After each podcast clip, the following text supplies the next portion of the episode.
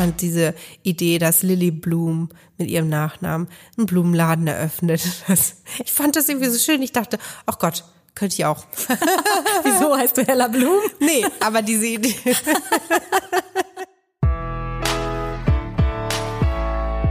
Hallo und herzlich willkommen zu Seitenweise Glück, dem Bücherpodcast von Bild der Frau. Wir sind Dörte und Hella und zusammen unterhalten wir uns hier über Bücher, die uns bewegen, inspirieren, neugierig machen und Freude bringen. Weil Bücher eben noch mehr Spaß machen, wenn man sie teilt. Und wir lesen lieben. Los geht's! Schön, dass ihr wieder dabei seid und uns zuhört bei der neuen Folge von Seitenweise Glück, dem Bücherpodcast von Bild der Frau. Wir sind Hella. Und Dörte, beide Redakteurinnen. Und wir freuen uns, dass wir dieses Mal über zwei Bücher sprechen, die aktuell ganz oben auf der Spiegel Bestsellerliste Taschenbuch stehen und Dörte verriet uns jetzt mal, um welches heute geht. Genau, immer noch, muss man sagen. Ne? Immer die noch. stehen immer noch ganz oben, schon länger. Äh, wir sprechen zum einen über das Buch von Susanne Abel, Stay Away from Gretchen. Und zum anderen Colin Hoover nur noch ein einziges Mal. Und die ist schon seit fast anderthalb Jahren auf der Taschenbuch-Bestsellerliste. Wow. Wahnsinnig erfolgreich. Ja, und soll ich dir was sagen, bevor wir beschlossen haben, dass wir sie heute hier besprechen, zu dem Thema ich packe meinen Koffer. Wir wenden uns nämlich schon den Ferien zu und schauen mal, was für Bücher wir so einpacken, um sie am Strand durchzuschmökern.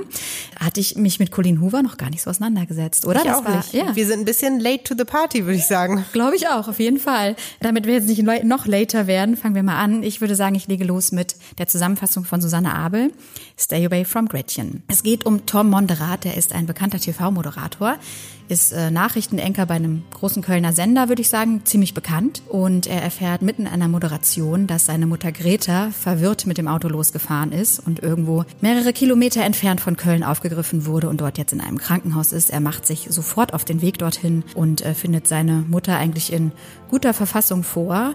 Die Ärzte und Ärztinnen deuten da schon an Verwirrtheit oder ähnliches. Er ähm, tut das ein bisschen ab und äh, flirtet lieber mit der Ärztin, äh, weil er die eigentlich auch ganz heiß findet.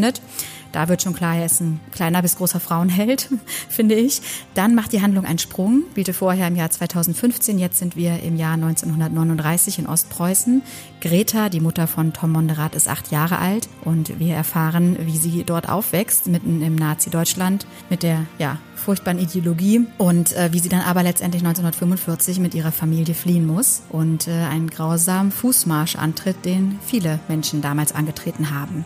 Sie kommt in Heidelberg bei Verwandten unter, ähm, lernt dort einen schwarzen amerikanischen Soldaten kennen. Und das ist der Beginn einer Geschichte, die Greta nachhaltig traumatisiert für den Rest ihres Lebens und auf dessen Spuren sich der Moderator Tom begibt. Eine Reise in die Vergangenheit seiner Mutter. Und es ist aber auch eine Reise, die seine Zukunft nachhaltig verändern wird. Ich finde es ein bisschen schwierig, in diesem Buch nicht zu spoilern und belasse es jetzt deswegen bei der Zusammenfassung mal dabei, weil ich finde, Hella, das ist ein wahnsinnig dichter, dichter Roman, in dem unglaublich viel passiert, oder? Wie ging dir es beim Lesen? Ich konnte das Buch überhaupt nicht mehr aus der Hand legen und ich muss sagen, das ist das erste Mal seit wirklich langer, langer, langer Zeit, dass mich ein Buch sehr gefesselt hat. Also ich habe das im Urlaub gelesen tatsächlich, um mal beim hm. Thema in dieser Folge zu bleiben, im Urlaub gelesen. Sehr gut, sehr gut. Und es hat mich berührt, bewegt. Ich muss sagen, an der einen oder anderen Stelle hat es mich auch zum Weinen gebracht. Und das passiert wirklich, das weißt du, Dösche, wirklich super, super selten. Ich weiß, wow. Ich dachte, ich bin wieder die Einzige, die erzählt, ich musste weinen und war emotional. Tatsächlich. Mal, an welcher? Um, so ungefähr? Ganz präsent ist noch eine Szene, wo es um die Großeltern von Greta geht und äh, die Oma. Ich denke, das ist auch kein, kein Spoiler, die verstirbt irgendwann. Und da gibt's so eine Szene, wo eben Greta dabei ist und der Opa legt sich dann zu der Oma ins Bett. Ja, ich vergleiche wieder an Ja, ich weiß. Und äh, ja, also es gab so viele Stellen, die wahnsinnig berührend waren. Diese Geschichte natürlich total krass, die erzählt wird. Ne? Amerika spielt eine große Rolle. Kinder spielen eine große Rolle. Ja, Leid spielt natürlich sowieso eine große Rolle. Krieg und Frieden die Geschichte Deutschlands, die persönlichen Schicksale, die dahinter stehen. Also ich finde das total schwierig zusammenzufassen. Das Jahr 2015, in dem die Gegenwart spielt, war ja auch ein sehr bewegtes in Deutschland. Es geht auch ganz viel um die Diskussion um geflüchtete Menschen 2015 und um Angela Merkel. Das schaffen wir. Und das wird ja auch alles aufgenommen. Ne? Im Nachwort hat Susanne Abel ja auch geschrieben, dass so die ganzen Zitate und so, also das, was durch diese Medienwelt, durch die Tom Monderath da 2015 läuft und was da passiert und was diskutiert wird, sind alles echte Schlagzeilen und so. Die Historie rund um die Brown Babies, Babys, die deutsche Frauen mit schwarzen amerikanischen Soldaten bekommen haben, die halt in Deutschland stationiert waren, auch Jahre noch nach Kriegsende, dass die nie oder dass die ganz schwierig nur Fuß gefasst haben, weiter ganz schlimm rassistisch diskriminiert wurden in Deutschland und so. Also das sind alles Sachen, die ja wirklich passiert sind. Also deswegen, glaube ich, zieht dieses Buch einen auch so in den Sog. Bin immer noch ganz platt aber glücklich, dass wir dieses Buch entdeckt haben. Ein, ein wunderschönes, tragisches Buch. Und ich muss sagen, mich hat nicht nur die Liebesgeschichte von Gretas Großeltern sehr bewegt. Ich habe auch lange über Tom Monrad noch nachgedacht, mhm. weil der ist ja vielleicht das, was man so als klassischer TV-Schönling vielleicht wird er ja dargestellt, wenn man das so bezeichnen darf. Ja, es ist erfolgreich, hat schon wahnsinnig viel erlebt, will sich nicht binden, die Frauen laufen ihm nach, ne, genauso dieses. Ja, er kann sie alle haben, ja, wenn er wollte. Hat auch einige irgendwie wirklich unromantische Liebschaften, die da so auch relativ äh, präzise beschrieben ja. werden, finde ich an manchen Stellen. Also er ist nicht, also nicht auf den ersten Blick ein sympathischer Protagonist. Überhaupt oder? nicht, mhm. überhaupt nicht. Und das ändert sich ja vielleicht. Und da habe ich einen kleinen Kritikpunkt tatsächlich an dieser Stelle. Es geht mir dann zu schnell schnell. Das habe ich oft bei Büchern, dass am Ende, wenn nochmal Wendungen passieren, wenn Sachen aufgelöst sind, dass das Buch dann so schnell zu Ende ist. Ich finde auch zum Schluss hat die Handlung vielleicht eine Schleife zu viel gedreht. Also zum Schluss war es wirklich so pam, pam, pam, ist nochmal ganz viel passiert und da hätte ich lieber einen Handlungsstrang in Ruhe nochmal ausklingen lassen. So, ich konnte nicht richtig nachvollziehen, warum sich Jenny in Tom Monderath verliebt. Jenny, äh, ganz kurz, haben wir noch nicht erwähnt, ist die Kollegin von ihm, die er eigentlich nicht mag, die er super fies behandelt am Anfang. Wirklich, also unmöglich eigentlich, finde ich, sie abblitzen lässt, ne, weil sie ihm zuarbeiten muss, einfach nur, weil er sie nicht leiden kann. Er sagt über sie so Sachen wie, die könnte man mir nackt auf den Bauch binden und so, was ich furchtbar finde. Also es gibt keinen blöderen Macho-Spruch, abwertenden Macho-Spruch so. Und das ändert sich. Aber ich, äh, wenn ich mir jetzt überlege, warum hat sich Jenny eigentlich in ihn verliebt? Sie scheint ja nicht der Typ Frau zu sein, der auf ne, die Prominenz von so einem schönen Moderator steht. Sie hilft ihm super viel. Er schreibt ihr echt teilweise SMS und ruft sie an, wenn sie nicht direkt antwortet. Sie hat ein neugeborenes Baby und so. Also diese Liebesgeschichte, die hat sich mir nicht richtig erschlossen. Das stimmt, was du sagst. Das kommt so ein bisschen komisch rüber, dass sie jetzt Gefühle für ihn entwickelt, aber vielleicht ist es gerade dieses, eigentlich kann ich ihn nicht haben weil er interessiert sich gar nicht für mich und das macht ihn spannend. Ja, ist es das? Oder ist es, dass sie in dieser ganzen Geschichte darüber, dass Tom sich mit der Vergangenheit seiner Mutter auseinandersetzt und ja auch Jennys Hilfe braucht dabei, dass sie dann ganz andere Seiten an ihm entdeckt, die wir jetzt vielleicht noch nicht entdeckt haben beim Lesen? Ich glaube auch, sie sieht diese andere Seite vielleicht schon früher und weiß, dass, was da in ihm steckt an Emotionen und Gefühl. Aber was ich noch ganz kurz sagen wollte, ich glaube, es ist ein großes Buch über sehr viel ganz total wichtige Historie, weil ich finde, die Parallele, die ich sehe, ist, ähm, Tom begibt sich auf die Suche nach seiner Vergangenheit und äh, es ist gleichzeitig ein Kampf gegen die Zeit, weil seine Mutter immer mehr vergisst und immer weniger ihm auch erzählen kann. Das bringt ihn ja ab und zu richtig zur Verzweiflung. Es ist so eine kleine Analogie, finde ich, zu der Zeit, in der wir leben, weil wir leben in einer Zeit, in der die letzte Generation Zeitzeugen eigentlich ausstirbt und trotzdem wird auch anhand dieses Buches immer wieder bewusst, wie wichtig es ist, dass diese Vergangenheit da noch ist und präsent ist und von Menschen erzählt wird, die es erlebt haben, die diesen grausamen Krieg, diese furchtbare Ideologie in Deutschland erlebt haben, die erzählen können, wie das war. Und ich glaube, äh, ja, das macht das Buch auch nochmal klar und das finde ich sehr eindrucksvoll und sehr gut. Hat dich eigentlich gestört, dass der Klappentext schon ein bisschen zu viel Preis gibt, wie ich finde? Nein, ich jetzt muss ich kurz mal überlegen, ob ich nee, fand ich nicht. Ich habe ihn gerade eben noch mal gelesen, weil ich auch dachte, wir spoilern nicht. Nein, finde ich nicht. Für mich war das schon ein bisschen zu viel. Also mein Tipp ist jetzt einfach für alle die, die nicht noch mehr wissen möchten als das, was wir jetzt schon erzählt haben, lest den Klappentext nicht. Er ist zwar kurz, aber ich finde, er gibt schon so ein bisschen was preis. Ja, hast du recht. Er erwähnt zum Beispiel eine Person, die wir jetzt bewusst gar nicht erwähnt haben. Das war mir nicht klar. Ich habe gerade noch mal drauf geguckt. Stimmt, du hast recht. Also Tipp von uns exklusiv: Klappentext nicht lesen, wer sich ja. weiter überraschen lassen will und genauso fesseln lassen möchte wie wir. Und noch ein letzter Satz zu dem Buch. Ich finde, es ist auch einfach eine ganz tolle Geschichte über starke Frauen, über die Verletzlichkeit von Frauen, sowohl emotional als auch körperlich und aber auch darum, wie eigentlich ne, um Tom Monderath herum, der so durch sein Leben irgendwie ein bisschen stolpert auch gefühlt, sind lauter starke Frauen, die ihn immer wieder halten und das gefällt mir auch. Und, und da kommen wir jetzt schon zur Gemeinsamkeit von Susanne Abels Stay Away from Gretchen und Colleen Hoovers nur noch ein einziges Mal. Denn es sind beides Bücher, die ja auch eine direkte Verbindung zu den Autorinnen haben, nämlich Susanne Abels Mutter, das schreibt sie hinten in dem Buch, ähm, litt zwölf Jahre lang an Alzheimer und dadurch hat sie sich mit dem Thema beschäftigt und kam auch auf diese die Idee zu diesem Buch. Und Colleen Hoovers Mutter war in einer Beziehung mit häuslicher Gewalt. Mhm. Und darum dreht es sich nämlich auch in dem Buch. Und Golinova schreibt auch am Ende des Buches, um das ein bisschen einzuordnen, aus welchem ja, familiären Setting sie kommt und wie sie das im Grunde beeinflusst hat. Und ich würde sagen, Dotte, wenn nichts, wenn du nicht noch etwas einzuwenden hast, dann erzähle ich doch mal kurz, worum es bei Colleen Hoover und nur noch ein einziges Mal geht. Darf ich eine ganz kleine Sache sagen? Na klar. Mini-Trigger-Warnung. Ne? Ich glaube, es geht im Folgenden doch schon auch relativ explizit um häusliche Gewalt. Wer das nicht anhören möchte, der hört sich eine der anderen schönen Folgen an, die online sind. ja, das ist ein guter, guter Hinweis auf jeden Fall. Okay, super, los geht's. Darum geht es bei Colleen Hoover und nur noch ein einziges Mal. Lily Bloom ist gerade auf der Beerdigung ihres Vaters und wird von ihrer Mutter gebeten, doch mal noch ein paar nette Worte über ihren verstorbenen Vater zu sagen. Und sie stellt sich dahin und fängt an zu reden und sagt, ich wollte euch noch mal ein paar schöne Dinge über meinen Vater mitteilen. Dann sagt sie nichts und geht. Einfach.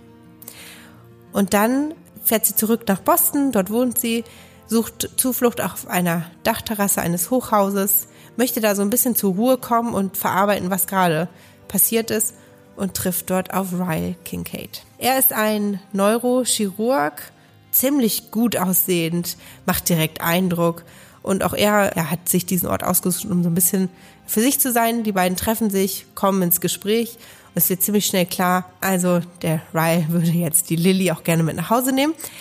Die trennen sich dann aber dort oben auf der Dachterrasse. Es passiert erstmal nichts. Beide gehen so wieder ihre eigenen Wege. Und irgendwann eröffnet Lilly einen Blumenladen in Boston. Ihre erste Mitarbeiterin ist dann aber tatsächlich die Schwester von Ryle. Und so trifft sie Ryle wieder. Die beiden kommen wieder in Kontakt und beginnen eine sehr stürmische Affäre. Irgendwann werden sie auch ein Paar.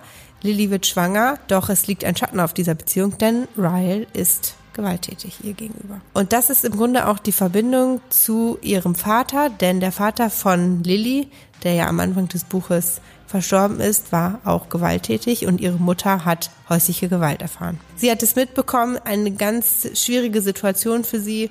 Sie hat immer so ein bisschen Zuflucht gefunden bei Atlas, denn Atlas ist ein Teenager, der in einem verlassenen Haus nebenan eingezogen ist hat dort Zuflucht gefunden und Lilly hat sich so ein bisschen um ihn gekümmert. Es wurde ihr erster Freund, bis dann der Vater auch rausgefunden hat, dass sie sich heimlich eben mit Atlas trifft. Der ist dann irgendwann zum Militär. Die beiden haben sich aus den Augen verloren. Und wie es der schöne Zufall so will, trifft dann aber Lilly in Boston auf Atlas. Und ich glaube, dabei belassen wir es jetzt auch mal. Man kann sich so ein bisschen, wie ich finde, vorstellen, wie es jetzt weitergeht. Wenn jemand auf eine alte Liebe trifft, die einem so viel bedeutet immer noch. Das kann man sich so ein bisschen jetzt vorstellen, finde ich, oder? Soll ich dazu was sagen? Ich konnte es mir ehrlich sein nicht vorstellen, Nein? weil ich war, naja, natürlich kann man sich vorstellen, dass sie dann zwischen diesen beiden Männern hin und her gerissen ist, aber wie das Ganze dann in ihrer Beziehung zu Ryle eskaliert, das konnte ich mir nicht vorstellen. Das hat mich wirklich teilweise bis ins Mark erschüttert so. Also wir haben schon mal ein ganz kleines bisschen über die Sexszene in dem Buch geredet, ne? Die auch sehr auch explizit sind und ich ich habe das Buch im Zug gelesen und dachte mir manchmal so, hm, ich mache mein Buch jetzt so ein bisschen zu, damit hier nicht, weißt du, am Gangplatz, wenn dann mal Leute im Vorbeigehen einen Blick drauf werfen, dachte ich so, oh. so war das.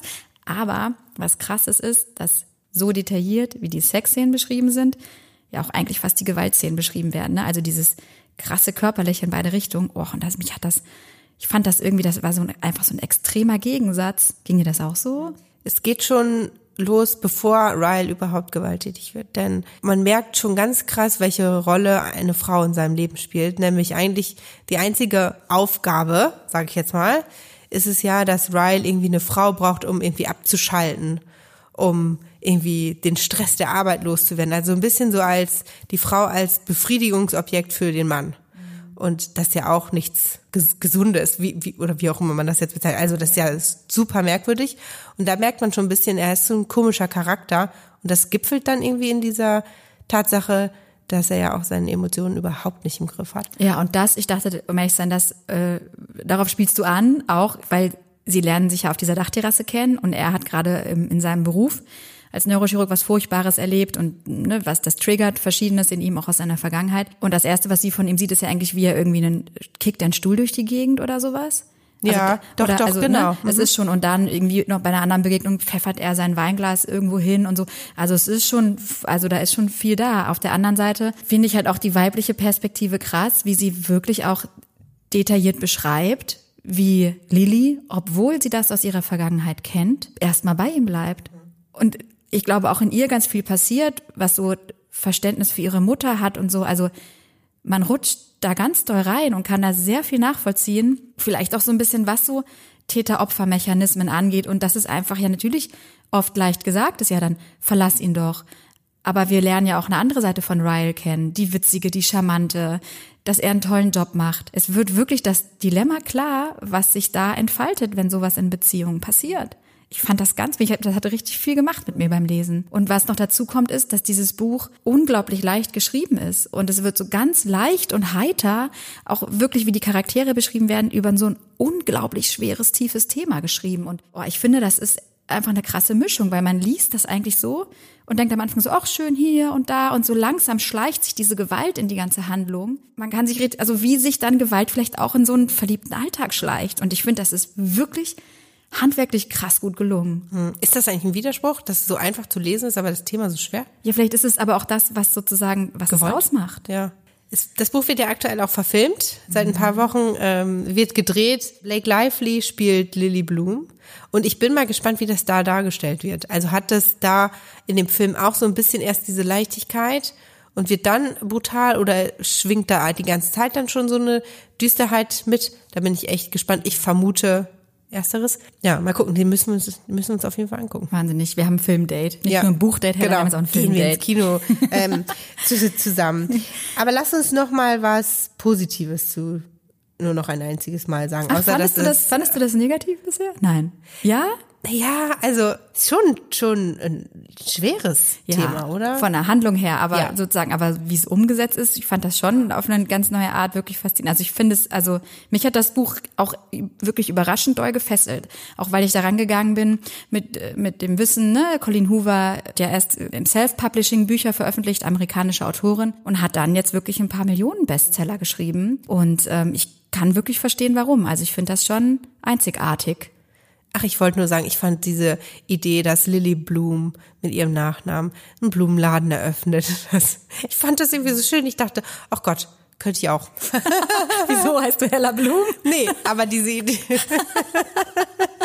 nee, die, die Idee, so einen Blumenladen aufzumachen, wenn man irgendwie denkt, man muss sich jetzt verändern, weil sie ist ja, ähm, eigentlich kommt sie aus einem ganz anderen Bereich, so Marketing, PR. Dann öffnet sie so einen Blumenladen und hat da total viel Freude dran und auch so was Leichtes. Immer wenn so, man so in diesem Blumenladen, zu Anfang, in diesem Blumenladen ist, dann dachte man so, ach, schön. Und noch mal ganz kurz was, ich finde, ähm, das Buch endet ja eigentlich irgendwie gut, ne? Also trotz des schweren Themas hat es doch eigentlich ein gutes Ende. Gott sei Dank. Ja, wirklich, ja, wirklich. Und auch so, also es ist, und auch, und hier schlagen, können wir nochmal einen Bogen schlagen zu Stay Away from Gretchen. Es geht auch um eine äh, Mutter-Kind-Beziehung ganz doll, weil das, was Lilly erlebt, ändert natürlich auch nochmal ihren Blick auf ihre Vergangenheit, auf, äh, auf, auf die Erlebnisse ihrer Mutter. Welches Buch hat denn mehr Urlaubslektüre-Potenzial für dich? Weil es geht ja um, ich packe meinen Koffer, Bestseller für den Urlaub. Jetzt haben wir schon über die Bestseller gesprochen, die wir mit in den Urlaub nehmen wollen würden. Und welches Buch würdest du denn jetzt favorisieren für den Urlaub? Für den Urlaub und für dieses Gefühl von, ich liege am Strand und gehe nicht ins Wasser, weil ich nicht aufhören kann zu lesen. Das wäre für mich Stay Away from Gretchen, weil das, weil man da einfach so reingesaugt wird und nicht aufhören kann zu lesen. Vergleichsfrage an dich, Hella. Welches der beiden Bücher würdest du schon auf der Hinfahrt in Auto, Zug oder Flugzeug anfangen zu lesen, weil du es nicht abwarten könntest und dich der Titel so neugierig macht? Colin Hoover nur noch ein einziges Mal, weil ich finde, das Cover mit diesen Blumen drauf und so ein schönes hellblau, was schon fast so aussieht, als wäre es, könnte es ein Pool sein. Hm, stimmt, so habe ich es noch nicht gesehen. Ja. Und stimmt, aber guck mal, wenn man jetzt genau hinguckt auf dem Cover, das sind so Blumen drauf, aber die zersplittern fast. Die sehen aus wie Glasscherben eigentlich auch. Also man kann es vielleicht so ein bisschen erahnen, ne? Es sind ja keine intakten Blumen. Okay, interessant. Ich kann nachvollziehen, warum beide Bücher immer noch auf der ähm, Bestsellerliste für Taschenbücher stehen. Wenn man also in den Urlaub fährt demnächst und sich mal inspirieren lassen möchte von der Bestsellerliste, dann gehören diese Bücher, finde ich, definitiv dazu, um sie mal zu lesen. Und ich würde auch alle beide einpacken, definitiv. Und wer dann noch nicht genug hat und vielleicht vier Wochen in Urlaub fährt und noch Zeit hat für zwei Bücher mehr, sollte sich diese hier auch noch mit ins Gepäck nehmen. Hier kommen unsere Lesetipps. Lesetipp. Hey ihr Lieben, ich bin Franziska Jebens, die Autorin von Immer am Meer entlang, einem mitreißenden Roadtrip-Abenteuer, mit dem ihr euch an Europas wilde Küsten träumen könnt. Mich selbst hat zuletzt Der weiße Fels von Anna Hope begeistert. Ein atemberaubendes Buch über die Magie eines Ortes vor der Küste Mexikos, erzählt anhand von vier Schicksalen über vier Jahrhunderte hinweg. Ich konnte es kaum aus der Hand legen. Wenn ihr noch mehr Gründe braucht, um das Buch zu lesen, schaut doch mal auf meinem Buchblog das musst du lesen.de vorbei. Alles Liebe und bis bald, Franziska. Hallo, ich bin Katrin Olzock von der Barbara Buchhandlung aus Mörs und ich empfehle Mariana Leki Kummer aller Art. Es ist ein wunderbares Buch für alle, die Kummer haben oder auch keinen Kummer haben. Das sind Kurzgeschichten und alle, die jetzt zurückschrecken bei dem Wort Kurzgeschichten, weil sie keine Kurzgeschichten mögen, auch denen sei dieses Buch sehr ans Herz gelegt, denn wenn man die Geschichten alle nacheinander liest, dann merkt man überhaupt gar nicht, dass es Kurzgeschichten sind, dann fügt es sich wie ein Puzzle zusammen und es sind Geschichten, die einfach gut tun und die ganz wunderbar erzählt sind in dem typischen Leki-Sound und den mag ich einfach unglaublich und deswegen ist dieses Buch für alle, die Kummer oder auch keinen Kummer haben. Kurzgeschichten finde ich auch finde ich auch ein sehr spannendes Genre und wie um, umso cooler, wenn man da so ein bisschen leicht rangeführt wird und sich da so ein Buch eigentlich nicht anfühlt wie die Aneinanderreihung von Kurzgeschichten. Vielleicht ist es auch mal ein Thema für uns, Hella, in einer der nächsten Folgen. Da müssen wir uns noch mal drüber unterhalten, Leute, denn ich bin ehrlich gesagt überhaupt kein Fan von Kurzgeschichten, aber ich lasse mich gerne überzeugen. Super, das machen wir dann, nachdem wir im Kino waren. Jetzt noch kurz eine Vorschau für die nächste Folge. Da lesen wir zwei Bücher und die Verbindung dieser beiden ist, dass es sich um Familiengeschichten handelt. Und zwar zum einen von David Safia, Solange wir leben, und Joachim Meyerhoff, Wann wird es endlich, wie es nie war. Alle Bücher, die wir in dieser Folge erwähnt oder besprochen haben, auch die Lesetipps, findet ihr nochmal mit vollem Titel, Preis und Verlag in den Show Notes, falls ihr für den Urlaub nachkaufen wollt. Und ansonsten gibt es uns auf Instagram unter Bild der Frau. Und auf der Homepage bildderfrau.de slash Buchclub könnt ihr auch nochmal alles nachlesen und die Folgen nachhören. Genau. Und wir gehen jetzt weiterlesen.